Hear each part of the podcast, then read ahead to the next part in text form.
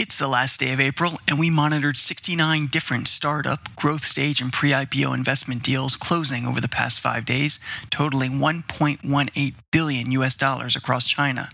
Investors such as Inno Angel Fund, Susquehanna International Group, SinoPharm Capital, BioTrack Capital, GGV Capital, SenseTime, China Reform Holdings, and CDH Investments all made investments this week in a bunch of startups ranging from transportation to healthcare to space exploration and everything in between. This is the April 30th, 2021 edition of the China Money Podcast, where we update you on the news, data, and insights you need for making private equity and venture capital decisions in China.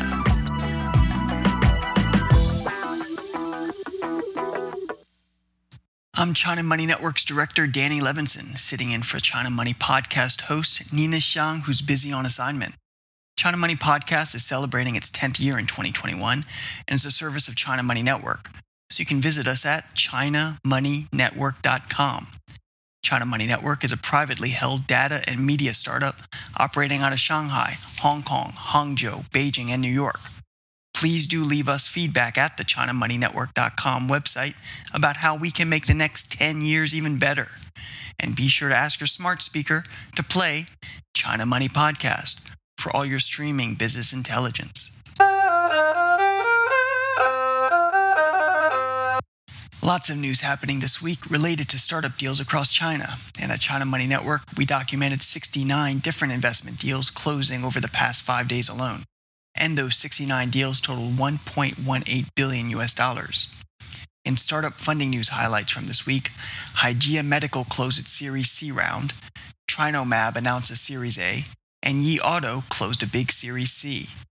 And in tech news, Tencent Cloud expands its capabilities to China's southwest, while the Chinese government has inched its way towards better consumer privacy with a new draft law. And in transportation news, there have been some advances in autonomous driving in some key zones across China. We'll go deeper into those headlines and more in a moment. Our sponsors keep the lights on at China Money Podcast and China Money Network, so please be sure to help us by making our sponsors a key part of your plans to invest and do business in China. The China Money Podcast comes courtesy of our sponsor, Lehman Brown. Lehman Brown International Accountants is a licensed China-focused accounting, taxation, and business advisory firm operating dedicated offices in Beijing, Tianjin, Shanghai, Shenzhen, Guangzhou, Hong Kong, and Macau, and with an extensive affiliate network throughout China and over 100 countries worldwide. Lehman Brown offers a full range of financial and business management services, from auditing to acquisition integration and market entry strategies. Get more information at LehmanBrown, that's lehmanbrown.com. And our sponsor, Caixin.co, welcomes you to register for free to gain immediate insight into the Chinese secondary market on the Shenzhen and Shanghai stock exchanges. Caixin is a Chinese god of wealth, and Caixin.co delivers hundreds of news posts with thousands of investment data points each day about China's listed companies in Shenzhen and Shanghai exchanges. Caixin.co is disrupting the way you digest equities data, and Caixin.co is a sister site of China Money Network. Get your free subscription at caixin.co. That's Caixin.co. Now let's dive into those news headlines to find what the China Money Podcast can unwrap for you in the startup deals happening this week. Each day on our ChinaMoneyNetwork.com website, we publish a detailed list we call Deal Shot that details all the deals that closed that day where startups and growth stage companies closed funding rounds. Our daily Deal Shot list often contains up to 20 or 30 deals that we document in that database. So in our China Money Network Deal Shot news for this week, there were 69 venture capital and private equity deals just hitting $1.18 billion that closed over the past 5 days. 3 of those 69 notable DealShot deals involved Hygeia Medical, Trinomab, and Yi Auto. First, for the Hygeia Medical deal. This 11-year-old Beijing-based medical device developer raised 77 million RMB for its Series C. China Growth Capital led the financing, with participation from SinoPharm Capital, BioTrack Capital, SenseTime, and China Reform Holdings. And in the Trinomab investment deal, this Zhuhai-based 6-year-old immunotherapy development firm raised just over 69 million RMB for its Series A. GL Ventures led the round, while Guolian Investment, Wuxi Apptech, and CMS Group participated. And for Yi Auto, the 6-year-old Xiamen-based O2O automobile marketplace clinched $70 million for its Series C. The round was led by Susquehanna International Group, with participation by Blue Run Ventures, GGV Capital, Sky9 Capital, and K2VC. So that's a quick overview of just 3 deals out of the 69 that closed this week. Want to know full details about all 69? Those deals come from China Money Network's daily DealShot database, which is available to subscribers. The DealShot database gives you a complete snapshot of the latest deal flow and includes multiple data points, including, of course, the size of each investment deal and who participated. For full details on subscribing to all of this week's 69 deals, visit us at ChinaMoneyNetwork.com for daily data briefs and a private equity and venture capital deal database going back 10 years, nearing $1 trillion worth of deal flow.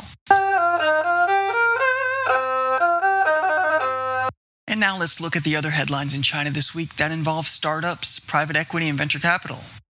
Tencent Cloud's first industrial-strength internet platform in southwest China goes online. The company's platform is built within the Industrial Internet Platform Zone, jointly built by Chongqing Liangjiang New District, Tencent Cloud, and Beiming Software. It's expected that by the end of 2024, 1,000 companies will add their services to the cloud platform. On top of that, they aim for at least 5 green economy partner companies to settle in the Liangjiang New District to help promote the development of the digital economy in Chongqing and Liangjiang New area. And China proposes tougher personal information privacy regulations targeting its tech giants. China's first specialized legislation for the protection of personal information has made some progress. On April 26th, the second review draft of the Personal Information Protection Law was submitted to the 28th meeting of the 13th National People's Congress. The draft strengthens the supervision of large internet platforms, such as tech giants like Alibaba, Tencent, and Baidu, and it includes requirements for the establishment of an independent organization, mainly composed of external members, to supervise personal information processing activities. The first draft of the Personal Information Protection Law made its debut in October 2020 and was submitted to the Standing Committee of the National People's Congress for deliberation. The first review of that draft made specific provisions on the scope of the law, personal information processing rules, cross-border provision of personal information, personal rights and processor obligations in personal information processing activities, and it delineated which departments would be responsible for performing personal information protection duties. It also clarified the personal information processing rules centered on, quote, inform and consent, and required state agencies to comply. And switching gears to the automotive tech world, Baidu will launch a robo-taxi service this weekend. The Chinese search engine said in a statement that it will launch Baidu's Apollo robo-taxi service in Beijing Shougang Park on May 2nd. According to the company, it is the world's first fully driverless shared car. The service is intended to be a regular part of the travel choices for visitors to the 2022 Beijing Winter Olympics. Visitors will be able to book a robo-taxi on the Apollo Go app and experience the taxi hailing service of driverless vehicles. Baidu revealed that before getting in the robo-taxi, passengers need to scan the QR code to confirm their health status. Meanwhile, the Ministry of Transport says it is planning to carry out pilot programs for autonomous driving as well. China's Ministry of Transport says it continues to promote the development and application of autonomous driving, and it's actively reviewing, quote, new infrastructure application scenarios, according to the spokesperson at the Ministry of Transport. At present, 7 closed-field test spaces for autonomous driving have been located and opened in Beijing, Xi'an, Chongqing, Shanghai, Taixing, Xiangyang, and Yizhuang. So that's it for this China Money Podcast update. Make sure to ask your smart speaker, such as the Google Home, Xiaomi device, or Amazon Alexa, to listen to the China Money Podcast.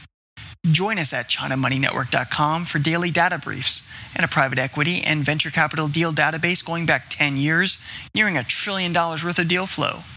And until next time, from us here at ChinaMoneyNetwork.com and the China Money Podcast, remember to follow the money.